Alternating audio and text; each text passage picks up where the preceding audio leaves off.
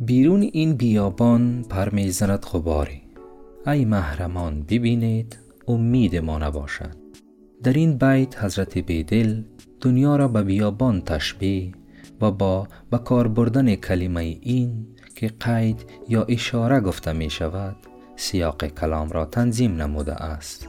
با این معنی که این بیابان یعنی بیابان دنیا در معرض خواهشات امیدها و آرزوهای اهل دنیا قرار داشته و امیدها و آرزوهای هر یک به اعتبار فطرت اصلی در این بیابان گرد می کند و هر کدام امیدهای مختلف و خواسته های گوناگون خود را که همه آن مربوط به امور دنیوی است در محل اجرا می‌گذارد. تنها یک دسته یا یک طایفه که آنها اهل معنی بوده و در صدد کسب معرفت می باشند از این فرقه مستثنا بوده و لحاظا آرزوهای آنها در این بیابان گرد نمی کنند. زیرا صحرای اهل معنی دیگر و بیابان اهل دنیا دیگر است. پس باید خواسته های اهل معنی که مراد از عرفا و طالبان حقیقت می باشند بیرون این بیابان یعنی بیابان اهل دنیا سراغ شود. چون که حضرت بدل از اهل معنی و طالب حقیقت است با این مطلب اشاره نموده می فرماید که امید و آرزوهای ما بیرون بیابان اهل دنیا و در حال جستجو و گرد کردن است.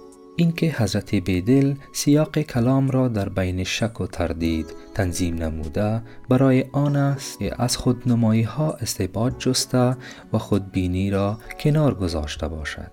بناهن علیه و محرمان که آن مراد از عرفاست خطاب نموده و می‌گوید ببینید که بیرون این بیابان یعنی در عالم معرفت امید در حال گرد کردن است.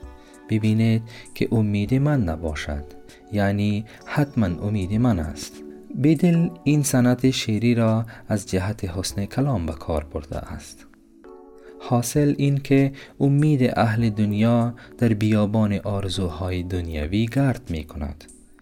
ولی اهل معرفت خارج از این بیابان یعنی در عالم معرفت به وجود آمده در آنجا سیر می نماید.